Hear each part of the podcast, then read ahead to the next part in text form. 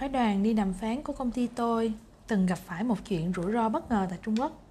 Sau gần 2 năm thương thuyết ròng rã với đối tác Trung Quốc, hôm đó cả hai bên đã thỏa thuận được tất cả các điều khoản để có thể đi tới việc ký hợp đồng.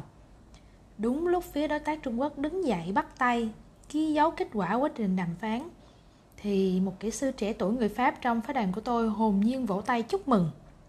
Đang vui vẻ, phía đối tác Trung Quốc bỗng sầm mặt xuống. Họ xin phép rút lui và đề nghị chúng tôi hôm sau trở lại. Sáng hôm sau, chúng tôi ngỡ ngàng gặp một đội hoàn toàn mới. Đội cũ của ngày hôm trước như đã mất tích. Đội mới xin thương thuyết lại từ đầu.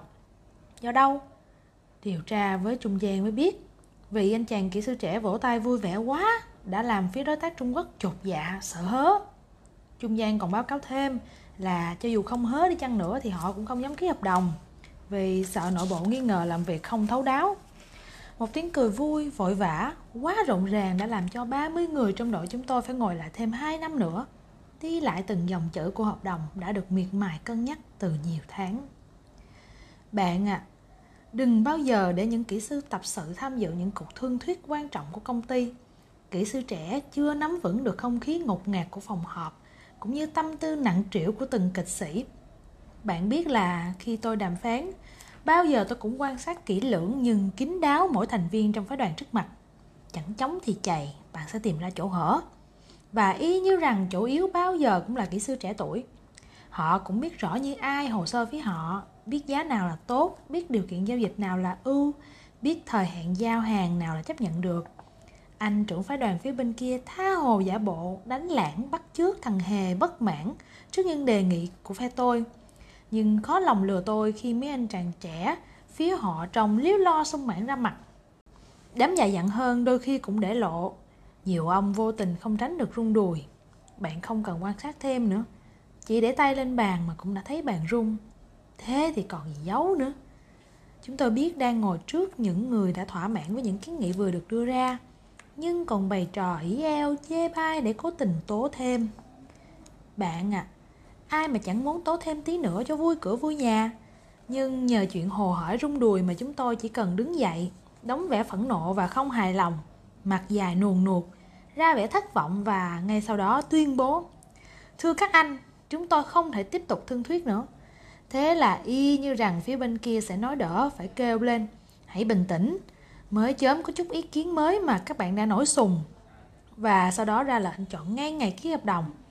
Thế là tương kế tự kế, ông mà đóng kịch thì bà cũng hát cải lương.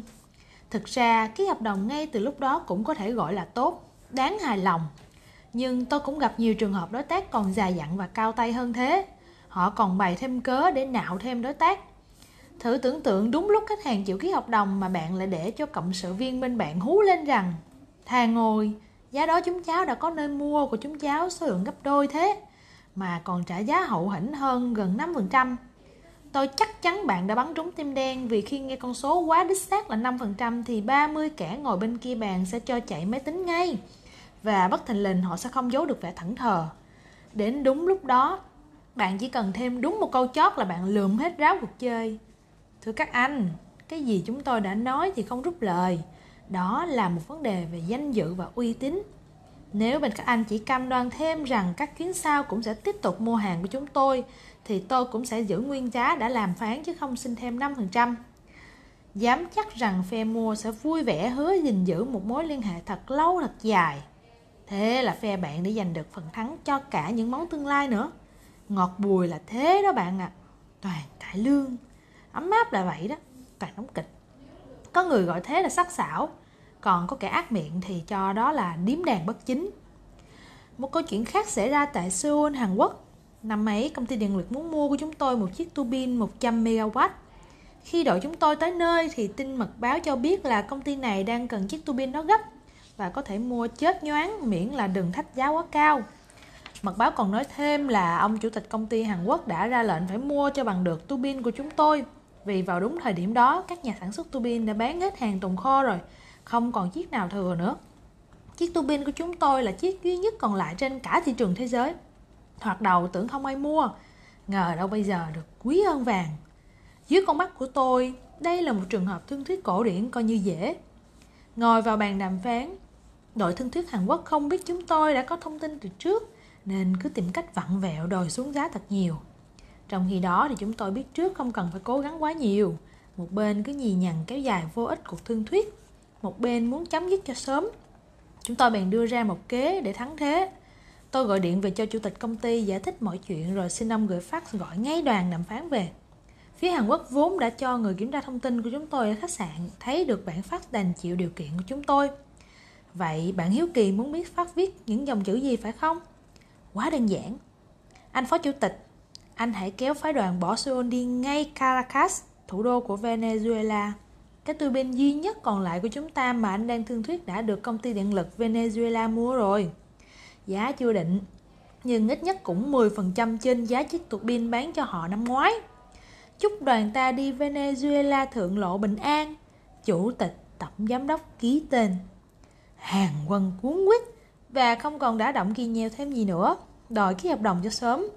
Viện cớ là còn phải đàm phán nhiều chuyện khác nữa. Bài học quá quý báu, vì chỉ cần một bản phát giá thành 20 cent, không những chúng tôi bán được chiếc tuabin chót còn lại, không khuyến mãi là may rồi, mà còn lên giá được gần 10%. Đó là chưa kể tiết kiệm được thời gian quý báu nếu cứ dai dẳng ngồi đàm phán. Nhưng bài học nào cũng phải nuốt cho hết học cho đến cùng chúng ta còn phải kết luận cả về mặt phong cách nữa bạn à nếu bạn có thói xấu là đọc lén fax của thiên hạ thì hẳn có lúc bạn có thể gặp nhiều chuyện bất trắc có ai ngờ được bản phát của chúng tôi gửi là một liều thuốc độc cho người đọc lén chỉ cần ai hiếu kỳ đọc trộm một tí là cũng bị cháy ruột, cháy gan đấy. Nếu xem thói đọc trộm fax là tính hiếu kỳ bẩm sinh, thì thiết tưởng sự cần cù học tập quả là một việc chính đáng phải làm.